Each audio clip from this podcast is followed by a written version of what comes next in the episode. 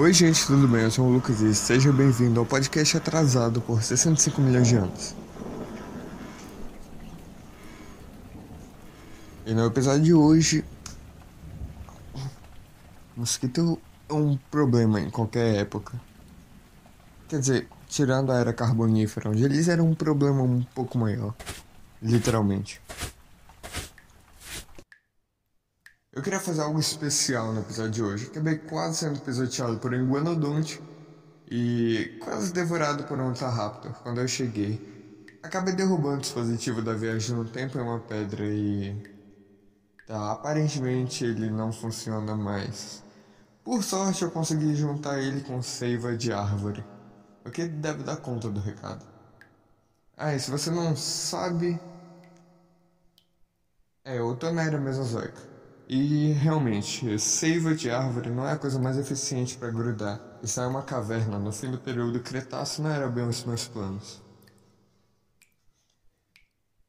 Ah, e se por acaso tudo que você sabe sobre dinossauros vem de Jurassic Park, ou coisa do tipo, o reinado deles durou toda a era mesozoica, de 200 milhões de anos atrás até 65 milhões de anos atrás. Era Mesozoica o nome dado a uma linha de tempo. A era Mesozoica é dividida em três partes. Começando pelo período Triássico, parte mais chata daqui. Basicamente, o planeta estava tão ruim para viver que todos eram gigantescos. O planeta estava tão ruim para viver que todos que eram realmente gigantescos, vibe Gorgonopsídeos, por exemplo, acabaram sendo extintos, mas uma espécie que sobreviveu bem foram os lagartos pequenos que prosperaram e começaram a se diversificar loucamente por todo o mundo. O que essa altura ainda era Pangeia. Dica de geografia. Pangeia foi quando basicamente o mundo inteiro se resumia a um supercontinente, um pedaço de terra sobre o mar. Mas não durou tanto tempo, ele começou a se separar. Foi então que começou o período Jurássico, que é o meu favorito. Estava em algum canto do período Jurássico. Conheci Allosaurus e Tá, eu, na verdade, eu corri de Allosaurus. Os dinossauros estão dominando tudo, ou melhor, todos os répteis estão se dando bem. Tanto que alguns desenvolveram asas com membranas finas entre os dedos, se tornando o que hoje a gente conhece como Pterossauros, a família que inclui os Pteranodontes, Eudimorphodontes, Pterodáctilos e até mesmo o brasileiro, Tapejara. Outros lagartos foram para a água e acabaram se dando bem Dominaram todos os sete mares, como Liopleurodon, Elasmossauro e o famoso Mosasauro. Você deve estar se perguntando por que tantos sauros nos nomes. Com os nomes são dados em latim, terminações sauro significam lagarto. Exemplo: Alossauro, lagarto estranho, Tiranossauro, lagarto tirano. E eu acho que você entendeu. Período Jurássico firmou o reinado dos dinossauros, que acabou tornando eles os maiores ícones da pré-história. Os dinossauros ficaram tão diversos que acabaram virando armas letais para sua época.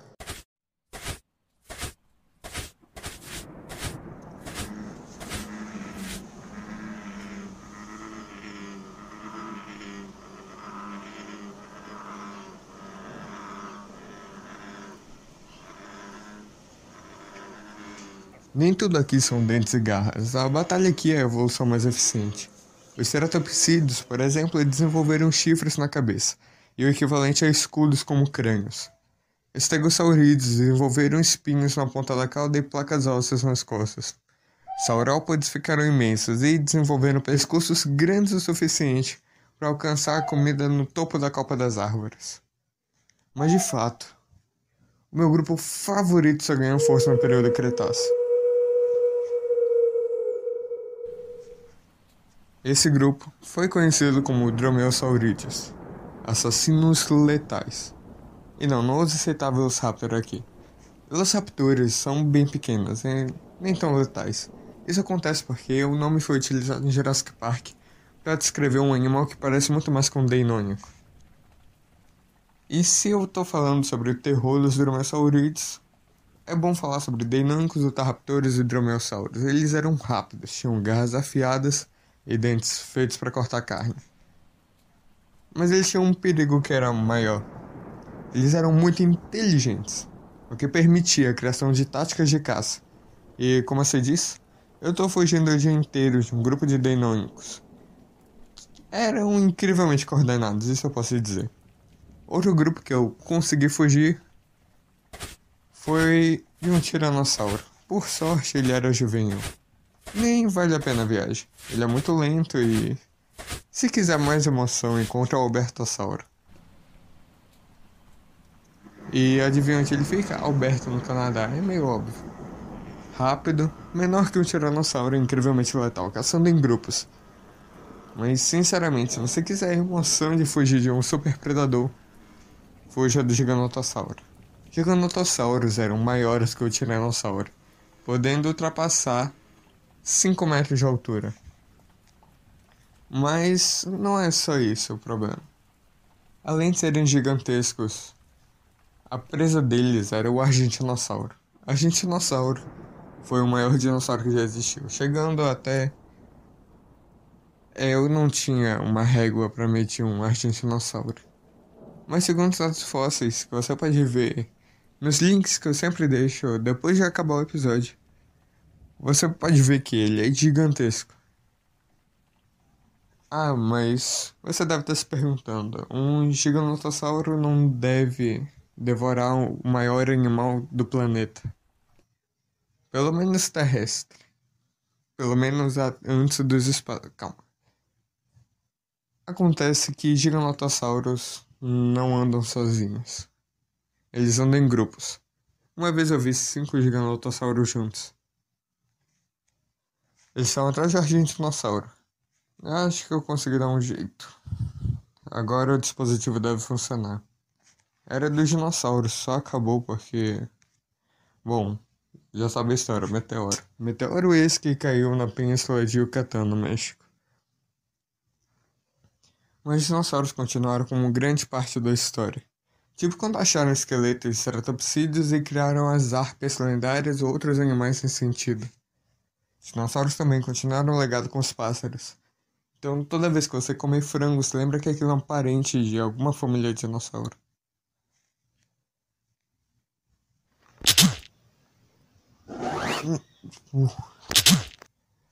É, acho que deu por certo. Ah, oi. Sério, coloca a máscara. Sabe quando isso é perigoso? Cara, tá bem? Eu sei que a prova de matemática foi meio complicada para ti, mas era uma de maluco não é geralmente teu papel. Tu tá no meio da multidão e não tá usando máscara. Pera, prova? Que dia é esse? O melhor de que ano? 2019? Cara, assim, meio que tu trocou de roupa para um uniforme muito esquisito para estar no sol de 40 graus. Isso deve estar tá afetando tua cabeça. Aliás, como é que tu foi para casa tão rápido? Aliás, como tu ficou tão alto em apenas 3 minutos? Muitas perguntas, nenhuma resposta. Deve ter dado errado. Ah, que ótimo. Vou ficar consertando o dia inteiro de novo. Me faz um, um favor, esquecer toda essa conversa. Ok, so. Qual era mesmo o lance da máscara? Longa história. Gripe, crise política, social e financeira, além de morcegos. Morcegos? Ainda naquele papo de se achar o Batman? Sabe, eu cansei, eu preciso ir. Não fala nada sobre essa conversa com ninguém. Tá, né? Tá usando modulador de voz? Porque, sério, cara, a tua voz tá horrível.